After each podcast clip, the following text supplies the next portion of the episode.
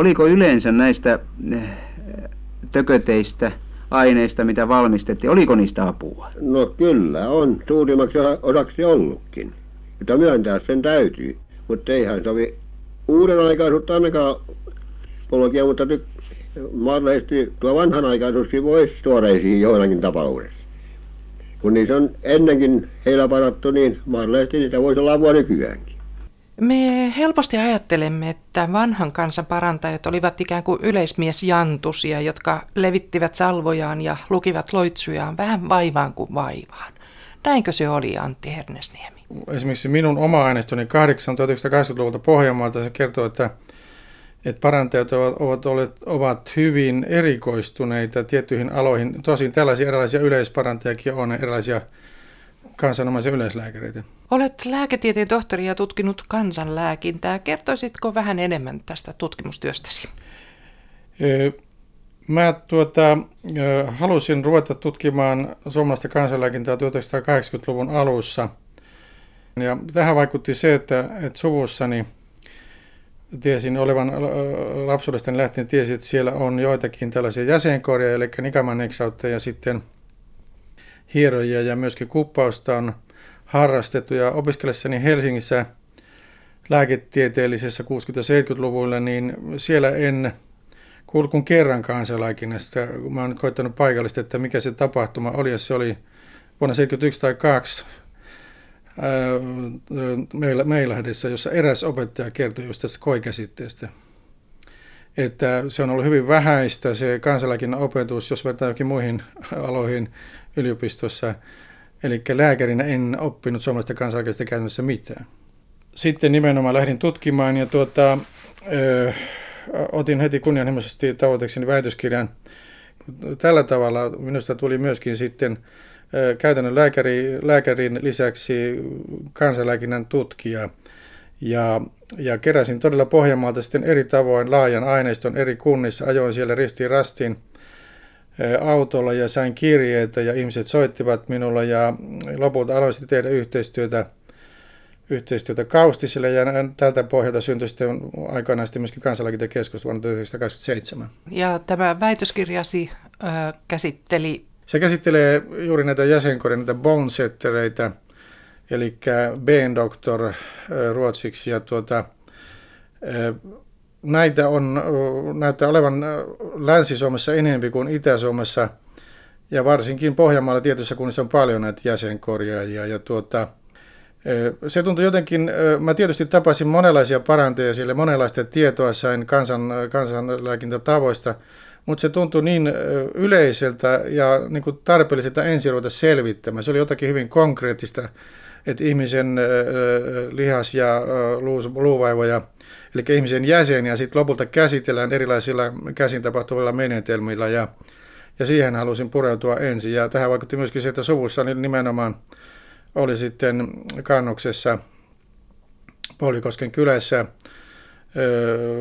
jäsenkorjaaja, joiden luona sitten itsekin kävin joskus 10-11-vuotiaana ja se oli mun ensimmäisen kosketukseni tämmöiseen jäsenkorjaukseen. Mennään nyt sitten päivän ensimmäisen kansanparantajan pakeille. Jos ei tar- Tervassauna ja niminen ohjelma on kyseessä toimittajan Ossi Polari – Nykyaikainen kansanparantaja, lääkäri, ei varmaankaan hyväksyisi sitä, että ihmisen virtsalla parannetaan korvakipua. Eikä hammaslääkäri sitä, että hammassäryn poistamiseen käytetään suolahappoa. Mutta sata vuotta sitten olivat nuokin hyvin suosittuja, ehkäpä päteviäkin parannuskeinoja. Eikä sillä hyvä. Poppamiesten haavoihin käyttämässä Hämähäkin verkossa tajusi nykyään tiede penisilliiniä ja Piharatamon lehdessä – oli ja on klorofylliä. Nykypäivien lääkeaineteollisuuden taattua menekkitavaraa.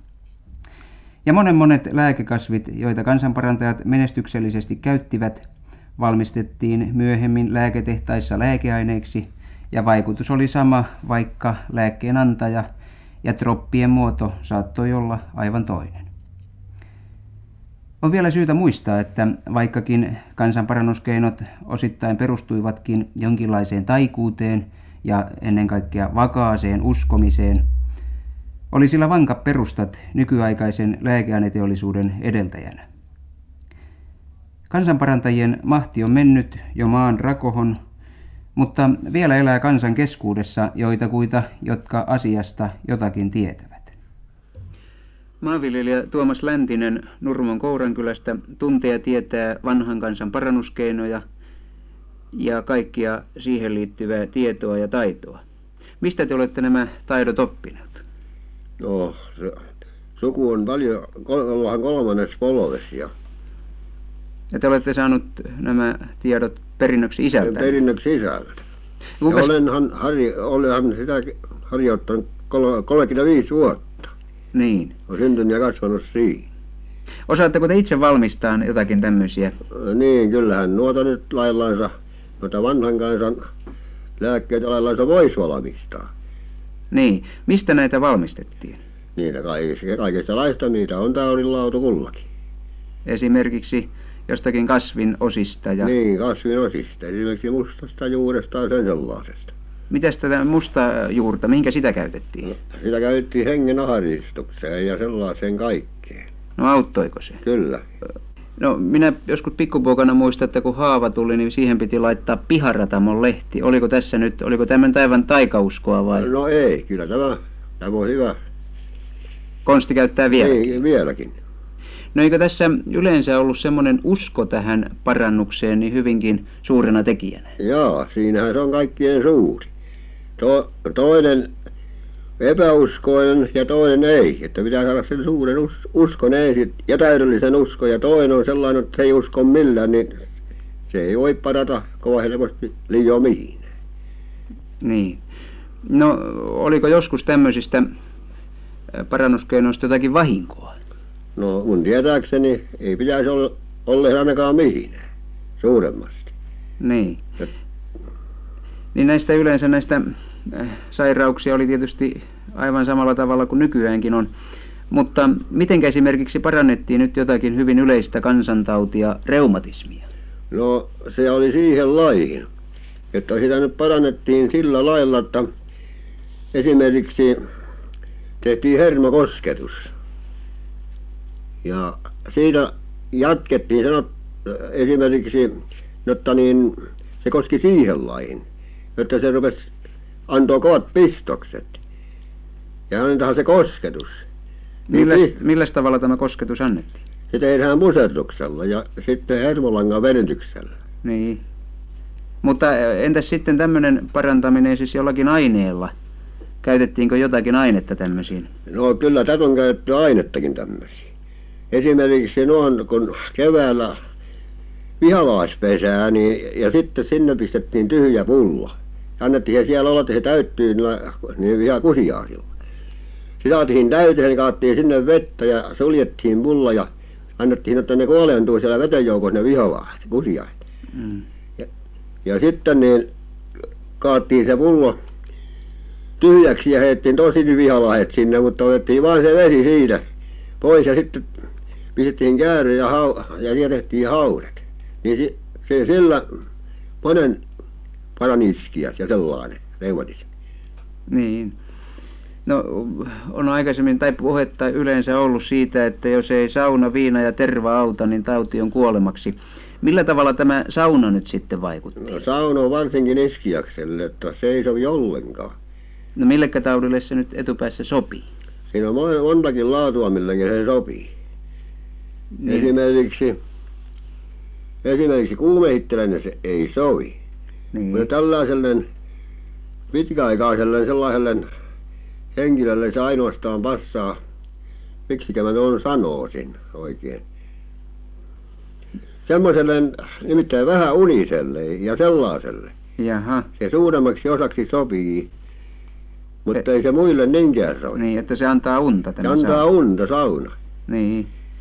No entäs ja aina sen paremmin mitä useammin silloin käy kun vähäunisuus rupeaa vaikuttamaan. Jaha no entäs tuota tuo viinan käyttö parannusaineena eikä joka lajissa ja toisin paikoin vain.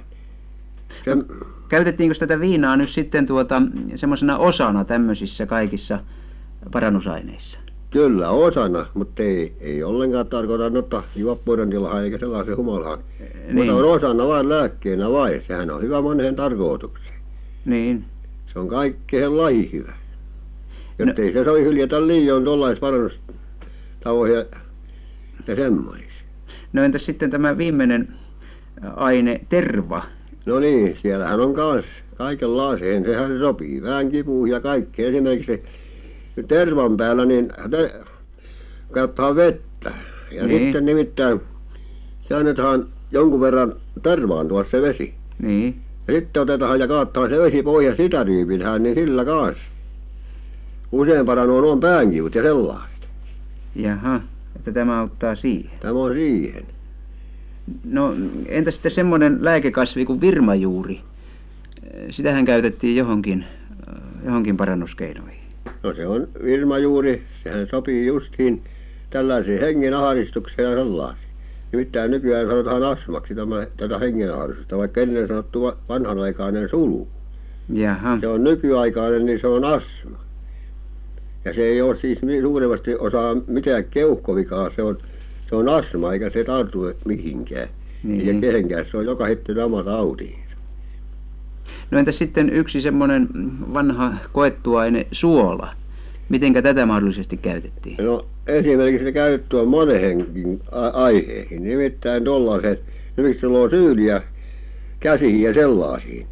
No se sitten ei kaikkiin syyliin siitä käy apua, mutta on, on sellaisia rouvipäisiä syyliä, Niin. vaikka niitä ne olisi kuinka valtavasti käsissä ja vaikka mihin.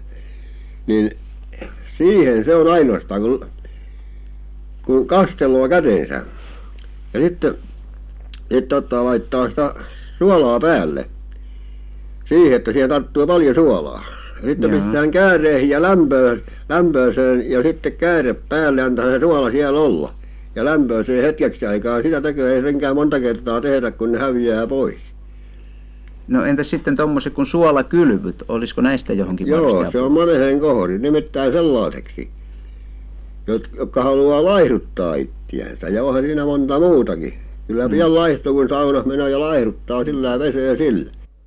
Tämä on oikein hyvä nykyajan neuvo. Moni varmasti rupeaa nyt, suola rupeaa käymään kaupaksi. Joo, siinä tulee pian kiloja vähemmäksi kuin muutaman kerran suolalla kylpeä, Mm. mutta ei pidä liikaa paljon sillä kylpiä, se vie terveyden.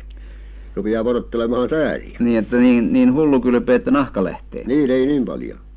Tämä on kohtuus ka- kaikesta tommoisesta. No, siinä tuli yhtä ja toista neuvoa sitten meille. Tämä oli siis ö, haastattelu vuodelta 1965. Miten kommentoisit Antti Hernesniemi tuossa edellä olevia parannuskeinoja? Minulle tulee tässä ensimmäisenä mieleen tästä Tuomas Läntisestä, joka ilmeisesti on Nurmosta, siis Etelä-Pohjanmaalta. Hän vertautuu pariin parantajan, jota itse tapasin, itse asiassa myöskin Etelä-Pohjanmaalta. Tämä, tämä minun tapaamani parantaja oli Alajärveltä, siis läheltä Nurmoa, ja, ja hän oli myöskin tällainen yleisparantaja, joka, joka näyttää käyttäneen erilaisia sekä, sekä näitä näitä käsin tapahtuvia manuaalisia keinoja. Hän puhui tästä, siis haastattelija antama termi reumatismi. Ei hänen oma, hän haastattelija, kysyi reumatismista, mutta hän rupesi puhumaan sitten tällaisissa, vaivoissa hermokosketuksesta ja tuota, sitten pusertamisesta ja hermolangan venyttämistä, ilmeisesti jäsenkorjaushoidosta.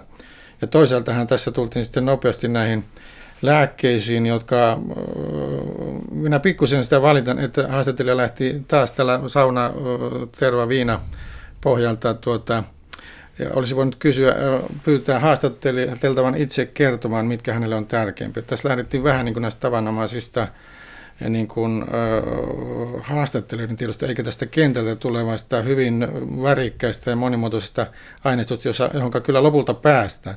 Mutta nämä lääkkeet ovat myöskin, nä, nä, nämä tulivat vastaan, mikä nyt tällä kysymysasettelulla tulivat esille, ne, ne tulevat yleisesti joka puolella Pohjanmaalla ja Suomella, Suomessa todennäköisesti muuallakin. Ja, ja tietysti on totta, että, että esimerkiksi terva ja viina ovat aineksina kansalaikinnassa hyvin yleisiä. 80-luvullakin olivat ja, ja näitä muun muassa tätä murhaisvalmistettahan se on aika, aika tunnettu eri puolillakin.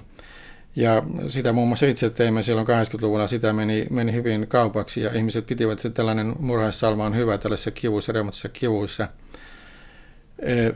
Sauna-teema tässä tuli ja, ja tietysti olisi toisaalta, tässä päästiin aika hyvin, hyvin vähän jo niin kuin eteenpäin näissä, näissä parantaa laihdutusideoissa ja tuota, hän korosti myöskin tätä kohtuullisuutta.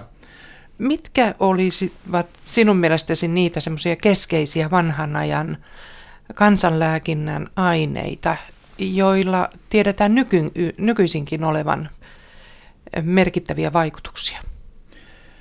No tuo mainitsemani terva tietysti on, tervähän on sukulaisaine tietysti pihkalle, joka on, joka on havupuissa oleva valmiste. Sitähän on nykyäänkin Suomessa tehty lääketieteen teolliseen käyttöön, teolliseen lääkevalmistukseen sitten haavanhoitovalmisteita ja, ja tuota, tässähän mainittiin sitten näitä joitakin kasvoja ja, ja sinänsä voi todeta, että, että monet merkittävät lääkevalmisteet perustuvat tämmöiselle kansanlääkinnän kasvivalmisteelle ja meillähän vanhoja tunnettuja esimerkkejä ovat muun muassa digitaalis lääkesydänsairauksissa, joka perustuu kasvivalmisteeseen ja ja sitten sanotaan nyt vaikka näiltä trooppisilta alueilta on tämä, tämä kuraari, sitten tämä käärmemyrky, jonka on tiedetty lamauttavan hengitystä. Sitähän on kauan käytetty leikkaussarjassa sitten hengityksen pysäyttämiseen, jotta tavallaan käynnistä sitten mielekäs, mielekäs tuota, niin, leikkauksen aikainen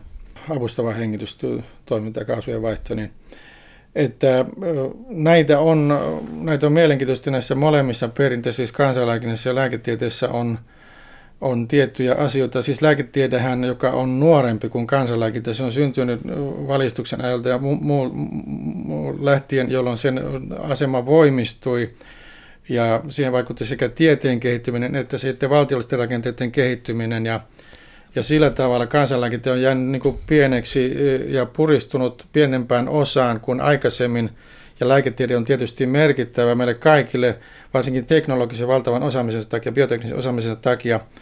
Mutta kansanlääkinnässä on joitakin elementtejä, joita tässä nyt on, vähän on puhuttu, jotka olisivat edelleen tärkeitä. On mielenkiintoista, että Tuomas Läntinen tässä puhuu juuri tästä uskosta. Ja tämä on se yksi asia, joka niin aina jätetään sivuun, eikä sitä oikeastaan pystytä syvällisemmin analysoimaan näissä parannusperinteistä puhuttaessa. Kun puhutaan kansanlääkinnästä, ja mulle tulee samanalkuisia sanoja kovasti mieleen kansan perinne, kansan musiikki, kansan taide.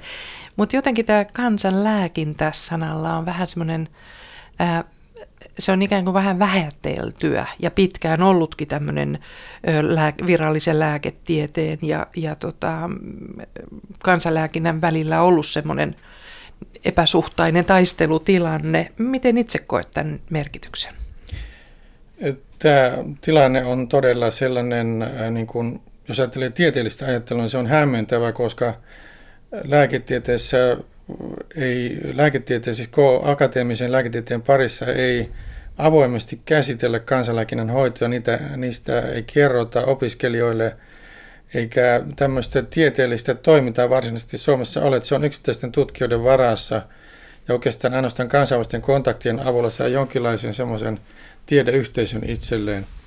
Ja minusta on juuri kun mainitsit näitä muita perinteitä, niin kansanmusiikkihan tutkitaan valtavasti yliopistoissa Suomessa ja ympäri maailmaa, mutta kansanlääkintä on aivan yksittäisten tutkijoiden varassa Pohjoismaissa ja suurissa osassa Eurooppaa.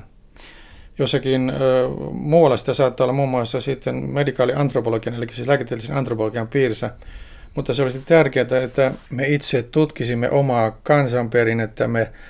Ja tässä itse asiassa minulle tulee aina mieleen se, että, että suomalaisen lääketieteen juuret, jos ne halutaan ymmärtää, niin meidän pitäisi ymmärtää omaa kansanlääkintämme, joka on ikivanha perinne. Ja itse asiassa meidän tärkeä, tärkeä henkilömme Elias Lönnroth, lääkäri ja ja kielitieteilijä niin, ja folkloristi, niin hän, hän, hän edusti tällaista näkemystä, jossa tuota, halutaan ymmärtää sekä sitä kansan omaa perinnettä kansanlääkintä, että myöskin sitten koululääketiedettä. Mulla tuli mieleen tämmöinen valelääkäri Jupakka, joka on ollut hyvin paljon esillä viime vuosina, niin tuota, voiko kuka tahansa, joka on syvällisesti perehtynyt kansanlääkintään, vaikka sukutraditionsa kautta, niin voiko lähteä harjoittamaan sitä? No kyllä tietysti kotipiirissä voi aloittaa, niin kuin voi pyöriäkin korjailla ja autoja korjailla ja sitten asiakkaita tulee, jos tulee, mutta, tuota, mutta tässä on yksi tärkeä juttu tässä, tässä niin sanottu välilääkäri asiassa. Nimittäin että ne, jotka minä tapasin Pohjanmaalla, kukaan heistä ei väittänyt olevansa lääkäri. Eli he, he tota niin, identifioituivat tällaisen johonkin perinteisen naista, siis jäsenkorjaukseen, kuppaukseen, tai sitten verenpysäyttämiseen tai maasäteilyyn jotenkin mainitsen, tai, tai sitten semmoisen parantavan käden parantamiseen. Eli heillä olisi oma lohko, oma niche, mikä he halusivat samaistua. Ja tuota, tämä tällainen lääketieteen parissa pseudovaletoiminta, se on sitten oma juttuunsa. Että tämä, tämä, niin kuin, tämä kamppailu oikeastaan näiden terapeutin kanssa, joka, joka kansalääkinnässä, ja jos ne haluaa puhua kamppailusta, niin se on eri juttu kuin tällainen oman tämän lääketieteen profession ammattiryhmän sisällä oleva juttu. Ihminen, joka menee lääkäriin, niin tuskin menee sinne, jos ei usko siihen, että lääkäri on asiantunteva ja voi parantaa. Uskolla on siis suuri merkitys. Mitä sitten on uskomuslääkintä? Sitä, siitä puhutaan niin kuin halveksien. No Tämä termi on tosiaan, se on tämmöinen hyvin suomalainen termi, se on täällä tehty ja sitä ei kansainvälisesti käytetä. Kansainvälisesti puhutaan siis kansanlääkinnästä, traditional medicine tai alternative medicine, eli siis perinteinen lääketiede tai vaihtoehtoinen lääketiede. Ja minusta tämä uskomuslääkintä-termi on otettu enemmän tämmöisen terveyspoliittisen, terveyspoliittisiin tarkoituksiin, koska on haluttu juuri vähätellä – uskomisen merkitystä lääketieteessä ja siis potilashoidossa ja potilaiden elämässä. Ja tässähän tämä Tuomas Läntinenkin toi tämän uskon juuri hyvin merkitsevästi esille ja minusta se on erittäin merkittävä ja tärkeä aspekti, joka on kaikissa parantamisessa olemassa. Mennään sitten eteenpäin tässä seuraavaan näytteeseen ja puhutaan syövästä. Ohjelma on nimeltään Menen tuonne luuta syömään syövän kansanomaisia parannusyrityksiä. Ja tässä on toimittaja Tapio Kautovaara, ohjelma niin ikään vuodelta 1965. Jokapäiväisessä puheessamme sanomme joskus, lempoko sen nyt tähän lähetti. Tämän sanomme, kun jotain arvaamatonta, kiusallista ilmaantuu sotkemaan tavanmukaista elämänmenoamme. Tuohon sanontaan emme kiinnitä sen enempää huomiota, vaikka siihen liittyy mielenkiintoinen selitys. Lempo on näet Lönnrutin mukaan vanhojen suomalaisten käyttämä nimitys kaikenlaista pahaa aiheuttavasta henkiolennosta Jumalasta. Lempo on samanlainen kuin vähemmän tunnettu ja mainittu kivutar eli vammatar. Matias Aleksanteri Kastreen on tallettanut kansankeskuudesta perinnetiedon naispuolisesta ilkeästä henkiolennosta, joka on nimeltään Loviatar – Perinnetiedon mukaan on Loviattarilla yhdeksän pienenpientä lasta. Niin pieniä, että niitä voi keittää sormustimen kokoissa padassa. Jokainen näistä lapsista aiheuttaa ihmiselle erilaisia sairauksia, ja yksi sairauksista on syöpä eli koi. Syöpä, kasvain eli koi kiusasi jo suomalaisia esi-isiämme. Miten he aivan alkuaikana sitä parantelivat, siitä ei ole tietoa. Mutta ensimmäiset parannusloitsut tulivat lännestä. Lääkäri Elias Lönnruutillakin oli sellainen käsitys, että syöpä on madon aiheuttama. Hän kirjoittaa kirjassaan suomalaisen talonpojan kotilääkäri syövästä näin. Syöpä pahka, ruumiin madon alku. Tutaan leikkelevästä, viilaisevasta kivusta – jossa myöhemmin alkaa näkyä suuria sinisiä suonia ja haavailemia. Myhkyrän ympärille pitää aikaiseen panna viisi iilimatoa joka toinen viikko. Väliajoiksi katetaan se ohuella nahalla, säämyskällä tai muulla semmoisella. Suurin osa kansanparantajistamme pitävät syövän ja koen samana sairautena, muutamat taas aivan erilaisina. Lönnruut pitää näitä kahta erillisinä, vaikkakin hoitoohjeet ovat samanlaisia. Hän kirjoittaa koista näin. Koi, koiso, vieras koi sormessa, jäsenkoi, iso kumppali. Jos olisi aloittanut jostakin vieraasta, esimerkiksi kynnen ala pistävästä aineesta, niin pitää ensinnä sama aine pois otettamaan. Muuten imetään paikka viidellä eli kuudella ilmadolla ja haudutaan perästä, koska veri on laanut juoksemasta. Kaksi eli kolme tiimaa kylmässä vedessä tai kylmillä puuroilla jauhoista etikan kanssa. Jos tuska ei sillä heittäisi, niin ruvettakoon pitämään lämpimässä vedessä tai käärittäköön ympäri lämpimiä haudepuuroja ja koska paikka pehmenee, pistettäköön ohut, kaita, terävä veitsenkärki syvältä sisään ja pidettäköön reikä auki, kunnes elo lähtee ulos ynnä märänneen luun kanssa, jos sitä olisi. Jälkeenpäin korjataan haavaa lievittävällä voiteella ja sidelaastarinauhoilla. Muutamat neuvovat siansontaa lämpimältä koin ympäri käärittämän ja sanovat sillä paranevan. Syövän ja koin parantamisessa kehoittaa Lönnruut käyttämään iilimatoa, ja koska on mielenkiintoinen Lönnruutin maininta iilimadoistakin, lainaan sitä vielä. Iilit eli verimadot tarttuvat paremmin aamu- kuin iltapuolella päivää. Niiden ilman ei tarttuessa on hyvä keino puistaltaa niitä vähän aikaa sahdin seassa ja villaisella vaatteella hivuttaa paikkaa, johon pannaan. Imemästä päästyä lypsetään veri niistä suun kautta ulos, niin tulevat taas pikemmin virkansa kelvollisiksi.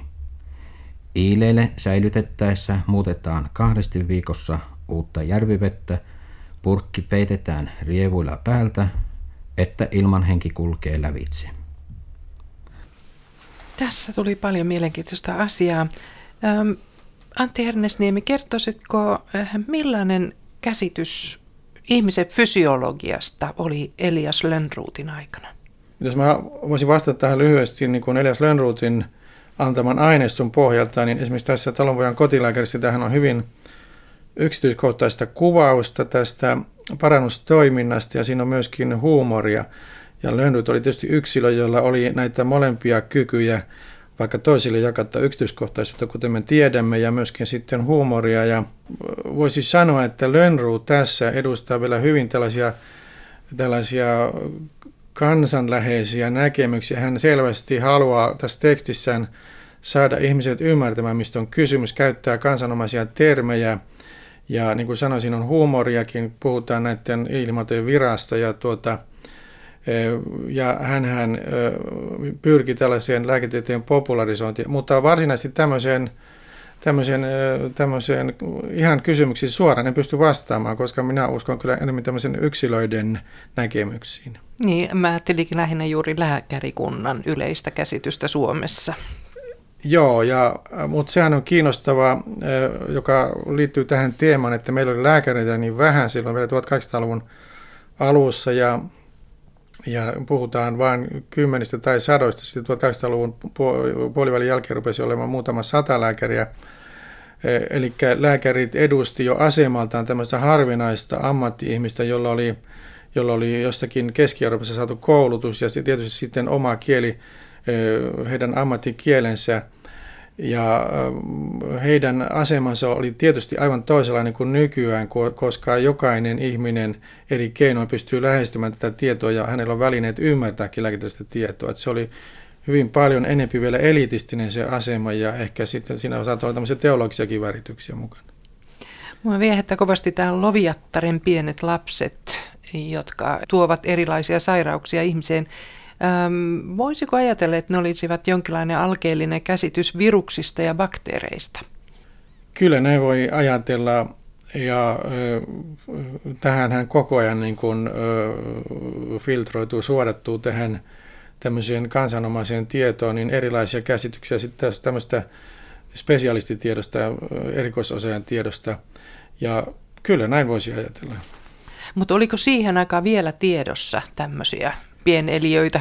Bakteerit rupesivat olemaan sitten jo 1800-luvulla tiedossa ja tuota, muuta keinot rupesivat löytymään varsinaisesti laajemmin vasta 1900-luvun puolella. Sitten tiedämme sitten näitä suuret voitot sitten, erilaiset sulfa- ja penisillinivalmisteet.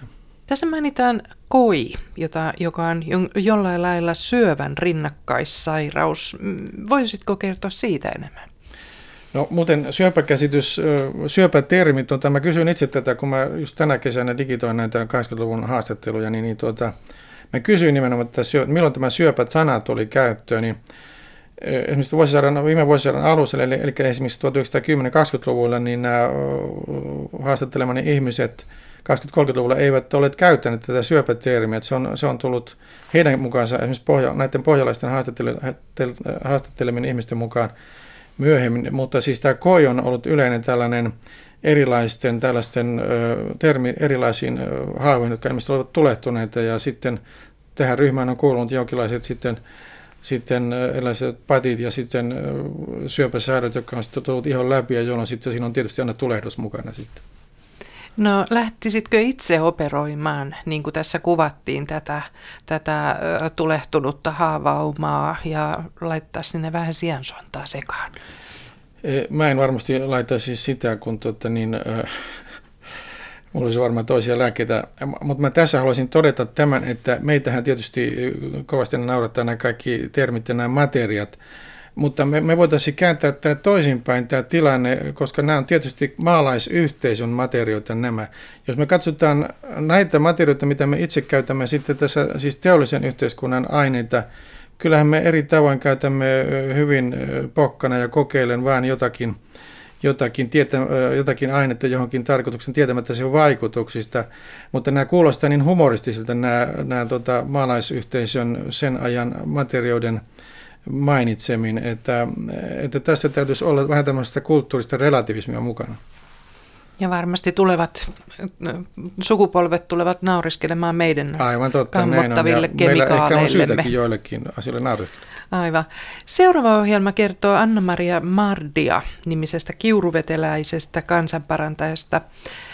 Olen kuitenkin valinnut siitä kuunneltavaksi vain aivan loppuosan, jossa filosofian lisensiatti Matti Sarmela ja dosentti Jaakko Autio arvioivat kansanparantajien tietoja ja ominaisuuksia. Tämä ohjelma on nimeltään Sillaan ihmeellisesti niitä pulloja ja se on vuodelta 1968. Mutta vielä itse parantajista, jos nämä Hapakumun Annamarit ja Hätämaan tieteet ja muut eläisivät meidän ajassamme ja heillä olisi taloudelliset edellytykset koulutukseen, luuletteko, että he olisivat pyrkimässä johonkin lääketieteelliseen tiedekuntaan? Lisensiaatti Sarmela. Tietenkin kiinnostus tällaisia asioita kohtaan riippuu myös ihmisen persoonallisuudesta ja, ja toisaalta nämä luonteen piirteet sitten voivat johtaa lääkärinkin uralle, kun, koska sitä nyt kutsumusammattina on pidetty. Mutta tässä yhteydessä tietysti voisi pohtia sitä, mitkä ovat ne ominaisuudet, jotka tekevät ihmisestä, jostakin ihmisestä suuren lääkärin tai suuren parantajan, sielunhoitajan, psykiatrin ja niin edespäin. Kyllä minun nähdäkseni tällaisilla parantajilla, kansanparantajilla on täytynyt olla näitä ominaisuuksia tavallista enemmän. Heillä on täytynyt olla kykyä vaikuttaa ihmiseen ja kun he ovat tämän havainneet, niin he tietysti ovat pyrkineet tietoisesti itseään kehittämään – uskon myös, että tällaiset henkilöt ovat älyllisesti vireämpiä. Heitä on kiinnostanut kaikki tieto. He ovat nousseet henkisiltä ominaisuuksiltaan tavallisen ihmisen yläpuolelle, muuten he eivät olisi voineet tätä mainettaan säilyttää. Heillä on täytynyt olla psykologista silmää, ihmisten käsittelytaitoa. Siis toisin sanoen he ovat olleet suuria persoonallisuuksia, joilla on vaikutusvaltaa muihin ihmisiin. Tietysti tällaista vaikutusvaltaa sitten on voitu tietoisesti parantaa näillä eri keinoilla, tällä parannus, näillä parannusmenetelmillä, siis jokainenhan on näistä luonut oman psykoterapeuttisen metodinsa, jota he sitten käyttävät hyvin paljon juuri tässä parannusmenetelmässä on tietoisesti kehitettyä taitoa, ihmisten käsittelytaitoa. Kun lääketieteellisiin tiedekuntiin valitaan uusia opiskelijoita, millä tavalla tutkitaan, kenellä on taipumusta ihmisten käsittelyyn, apulaisprofessori Mattila? Kun ylioppilaita ja muita opiskelijoita valitaan lääketieteellisen tiedekuntaan, ei mitään tämän tapaista ominaisuutta toistaiseksi ainakaan ole edes yritettykään tutkia ja vielä vähemmän ottaa huomioon opiskelijoita valittaessa. Dosentti Autio. Niin, kyllä on tietysti mahdollista, että nuo kansanparantajat olisivat saattaneet hyvinkin pyrkiä lääketieteelliseen tiedekuntaan, mutta on varsin luultavaa, että he eivät olisi sinne päässeet, sillä nyt tämä tiedekuntaan valitsemissysteemi suosii vähän toisen tyyppisiä henkilöitä ja täytyy valitettavasti todeta, että vaikka tietenkin lääketieteessä tarvitaan teoreettisesti lahjakkaita henkilöitä, niin tämä puoli on nykyisin ehkä liian korostetusti esillä ja nimenomaan ihmisten käsittelytaito, synnynnäiset psykologit ja voimakkaat suggestiiviset personat jäävät kyllä auttamatta pois näissä karsinnoissa, sikäli kun heillä ei ole erityisen hyviä teoreettisia fyysismatemaattisia tietoja. Tämä on selvä heikkous kyllä meidän systeemeissämme ja on varmaan eräs syy siihen, että käytännön lääkäreistä, kunnan lääkäreistä ja yleislääkäreistä on puute. Se on yksi syy. Toinen syy tietysti on se, että, että näiden kaikkein tärkeimpien lääkäreiden työskentelyolosuhteet ovat epätyydyttävät. Lääkärin persoonallisuus ja potilaan luottamus lääkärinsä kenties vieläkin edistää parantumista. Jos kansanparantajan ja hänen potilaansa hyvä yhteispeli ehkä auttoikin enemmän kuin rohto, ei siinä ole mitään ihmettelemistä. Kuten Matti Sarmela huomautti, jokaisella parantajalla oli oma parannusmenetelmänsä. Toiset pyrkivät olemaan salamyhkäisiä, toiset suorastaan pelottavia. Antti Hernesniemi, mitä tämä katkelma toi mieleesi? No, minusta oli, oli hyvin hienoa, että siinä oli otettu näiden äh, tota, lääkärikuntaedustavien äh, apulaisprofessori Mattilan ja dosentti lisäksi myöskin tämä äh, humanististen tieteiden edustaja, eli filosofian lisäksi Matti Sarmela. Ja mä haluaisin sen juuri tässä ensin sanoa, että on hyvä, että, että lääkärikunnan ulkopuolelta on myöskin joku, joku tieteellisen tiedon tai muuten merkittävän tiedon edustaja, joka sitten miettii ja kommentoi näitä, näitä parannuskulttuurien asioita. Miten tärkeänä itse pidät näitä parantajien psyykkisiä ominaisuuksia, vuorovaikutustaitoja, ja nyt tarkoitan parantajana sekä kansanlääkinnän että kaikenlaisten erilaisten ö, hoitoihmisten kuin myös lääkärien ominaisuuksia. Kyllä mä pidän niitä hyvin tärkeinä ja niin kuin tässä sitten dosentti Autio totesikin, niin tällaiset voimakkaasti psyykkisiin ominaisuuksiin suuntautuneet parantajat ja nuoret, nuoret eivät varmaan pääsekään lääkisiin, jos heillä ei ole tämmöistä bioteknistä koulutusosaamista. Mutta esimerkiksi omassa aineistossani näissä Pohjanmaan ja Uudenmaan parantajissa, Uudenmaan parantajia tutkin myöskin sitten kymmenisen vuotta sitten aika paljon näitä henkiparantajia, niin heissä on tällaisia henkilöitä, joilla on merkittävää tämmöistä henkisyysominaisuutta – jota oikeastaan emme lääketieteenkin tiedolla pysty käsittelemään, koska meillä ei ole siihen semmoisia, meillä ei itse asiassa me emme ole yksinkertaisesti tutkineet näitä, näitä energiaparantajia ja henkiparantajia tosissamme. Eli me emme ole tutkineet kollegojemme, itseoppineiden kollegojemme ja itse parantamiskyvyt itsessään löytäneiden parantajien toiminta. Meillä se on niin vähäistä, että että on vaikea vastata tieteellisesti tällaiseen kysymykseen, mutta minusta myöskin oman, oman elämänkäsitykseni mukaan tällainen henkisyys ja ihmisen henkiset voimat ja henkinen kehittyminen, se on hyvin tärkeä alo, joka on myöskin lääkinnässä erittäin tärkeä. Kuunnellaan vielä tässä muutama minuutti ohjelmasta Nikama-käsittelyä. Huijausta vai parannustaitoa. Ohjelma on vuodelta 1970 ja toimittaja on Lauri Pälli. Viime vuosina on maassamme alkanut esiintyä hierojia, joilla on omalaatuisia parannuskeinoja. Hieronta ja käsittely kohdistuvat selkänikamiin ja selkärankaan.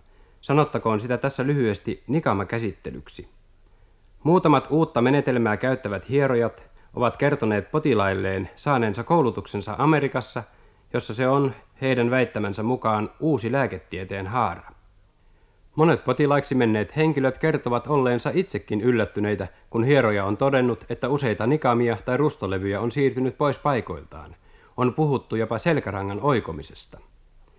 Nämä uuden tyyppiset nikaman niksauttajat eivät mainosta itseään ja taitojaan muutoin kuin potilaittensa välityksellä.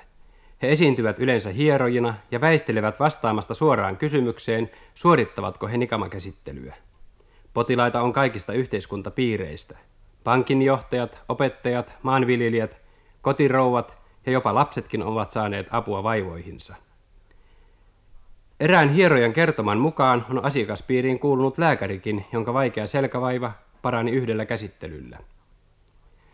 Onko nikamakäsittely vain tavallista hierontaa, jonka teho perustuu normaalin hieronnan keinoin lihaskovettumien pehmittämiseen ja kudoshormonin syntymiseen aiheuttamaan aineenvaihdunnan vilkastumiseen? Vai onko se huijausta, joka perustuu ihmisten herkkauskoisuuteen, itse sukkestioon? Vai onko se uusi lääketieteen haara, jota maamme lääkärikunta ei hallitse? Hieroja Pauli Puustinen hoitaa potilaitaan Lahden kaupungissa.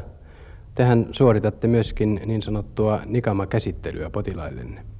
Jos kenellä nyt on vaikka pahempia lihasjännityksiä, olipa ne nyt sitten selässä, niskassa, olkapäässä tai niin poispäin, niin ne on vielä yleensä katsotaan terveeksi ihmisiksi.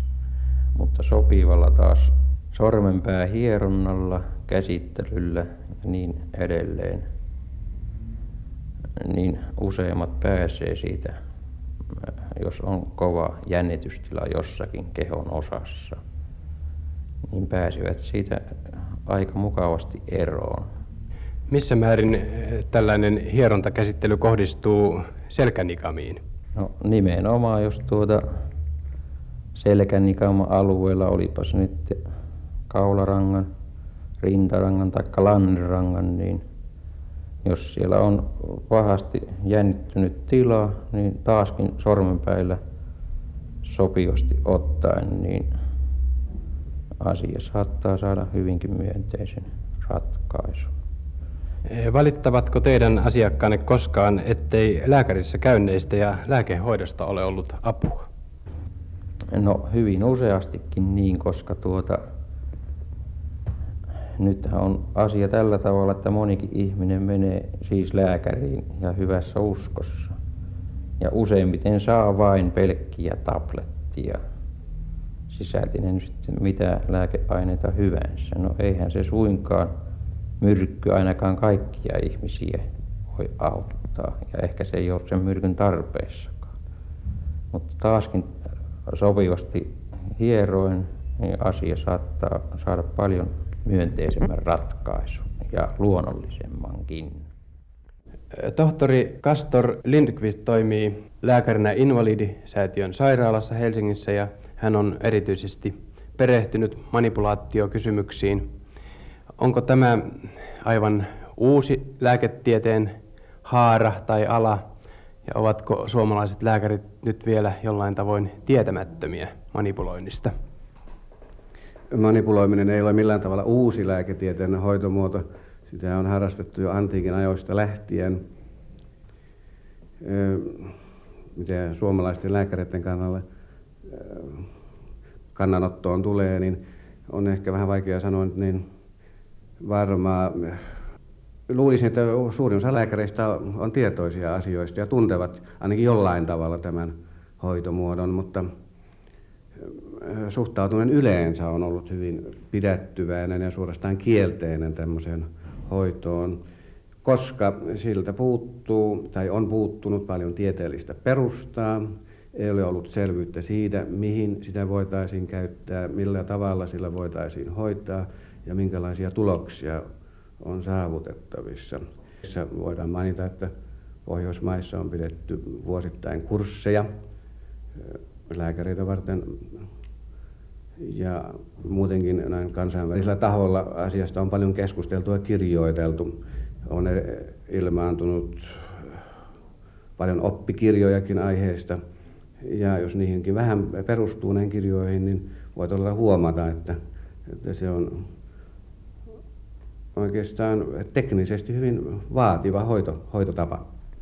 Voiko henkilö, joka ei ole saanut perusteellista lääketieteellistä koulutusta, siis ei ole lääkäri, suorittaa manipulointia onnistuneesti? Kyllä, varmasti voi, jos, mutta en luule, että se nyt aina on niin tuloksekasta niin kuin jos lääkäri sen tekee.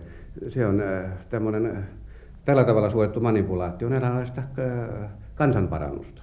Niin, Antti Hernesniemi, tässä hieroja Pauli Puustinen kertoo opiskellensa nikamakäsittelyä kaikin mahdollisin keinoin ja taas lääkäri Kastor Linkvist toteaa, että manipulointi on hyvin vaikeaa. Se vaatii perusteellista oppimista ja ilman lääkärin tutkintoa sitä ei voi kunnollisesti hallita. Miltä tämä kuulostaa sinun korvissasi?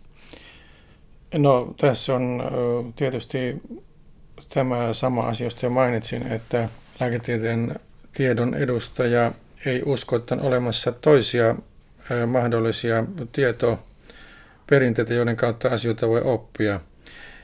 Minun kokemukseni mukaan jotkut näistä jäsenkorjaajista, näistä nikamaan käsittelyistä itseoppineista ovat erittäin päteviä, ja, mutta siellä on hyvin monentasoisia henkilöitä. Ja tässä oli kyseessä tämmöinen kiropraktikko, ilmeisesti Doctor of Chiropractics, jota USAssa ruvettiin kouluttaa, samoinkin myöskin osteopaatteja ja, ja myöhemmin sitten naprapaatteja. Nämähän saivat Suomessa sitten laillistuksenkin myöhemmin, ja, ja tämä asia sinänsä on sitten jäänyt on, on nyt, voidaan nähdä nykyään toisessa valossa, mutta tällainen lääkäreiden tällainen tietyllä tavalla egoistinen tiedon omaksuminen, niin se tässä ainakin tässä esimerkissä korostuu. Ja se oli minusta hyvä. Ja, ja minusta pitäisi kunnioittaa juuri tämmöistä monenlaisista tarpeista ja perinteistä lähtevää tietoa.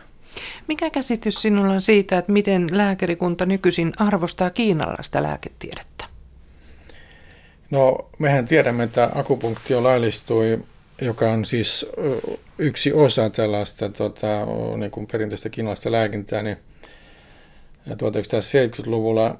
Mutta tässä on huomattava se, että, että me länsimaiset akupunktion harrastajat, minäkin kävin muutamalla kurssilla silloin, että jonkun aikaa sitten Annokin hoidossa, niin, niin mehän otimme sitä itse asiassa vain ainoastaan tämän tekniikan, nämä akupunktiopisteet, emmekä sitä heidän laajaa ajatteluaan. Ja sillä tavalla me itse asiassa me, me toimme vain tekniikan, mutta emme halunneet perehtyä siihen, siihen tota, tauti- ja sairausfilosofian, parantajan filosofian, mikä se, mistä se nousee.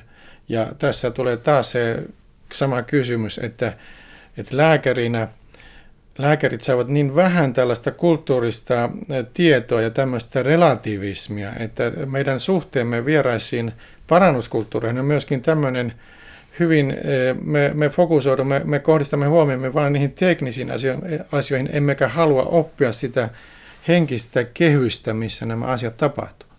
Miten muuttaisit, jos sinulla olisi kaikki valta, niin miten muuttaisit eh, lääketieteen opiskelua? No minulla eh, siihen tietysti ensimmäinen lääke olisi se, että resepti se, että, tuota, että pitää saada lääketieteellisiin myöskin tämmöistä toisiin parannuskulttuureihin tutustumista ja, ja se voisi alkaa jo pienillä kursseilla. Se olisi jonkinlainen tämmöinen relativismin niin kuin, annos, jota tarvittaisiin, sitä tarvitaan muutenkin elämässä. Meidän täytyy koko ajan tutustua muihin, muihin ihmiskulttuuriin, joita tulee maahan, niin on tullut jo pitkään ja, ja tätä tarvitaan myöskin tietysti myöskin lääkäreiden koulutuksessa, että monet muut ammatit joutuvat tekemään tätä jatkuvasti ja muusikothan on tämä tietysti oppineet jo jo melkein nolla V lähtien, että, tuota, että on muitakin musiikkikulttuureita. Lääketieteessäkin olisi hyvä nähdä asia näin. Minkälainen käsitys sinulla on tulevaisuudesta? Tulevaisuutta on hyvin vaikea ennustaa, mutta miten arvioit, tuleeko vielä aika, jolloin kansanlääkinnästä, kiinalaisesta lääketieteestä, ties mistä kulttuurista haettaisiin tämän lääketieteen rinnalle oppia? No tällaisissa, tällaisissa tuota, niin, virtaus- ja niin kuin muotiasioissahan on aina todella tämmöisiä jonkun virtauksen suhteen tämmöisiä voimakkaampia kausia ja sitten heikempiä kausia.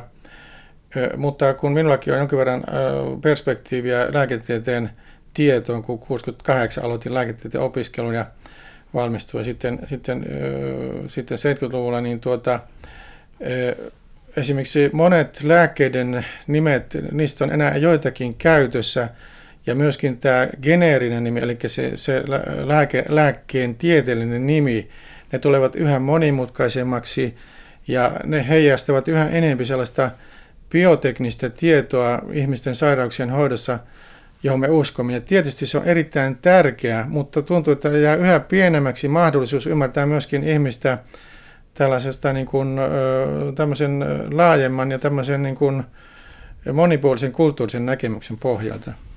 Että myöskin lääkäreiden ja sairaanhoitajien tietysti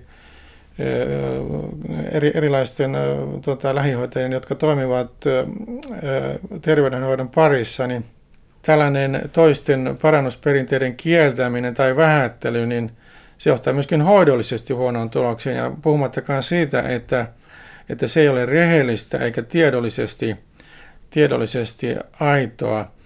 Että minusta lääketieteeseen ja potilaiden hoitamiseen kuuluu joka tapauksessa tärkeänä osana se, että me ymmärrämme potilaiden omaa taustaa ja toisaalta niitä toisiakin parantajia, jotka eri tavoin – koettavat hoitaa sairauksia. Ja, ja minusta olisi hyvä, että me tuota, niin, erilaisissa terveydenhoidon oppilaitoksissa ja lääke, lääketieteellisissä tiedekunnissa niin varhain ottaisimme huomioon tämän näkökulman.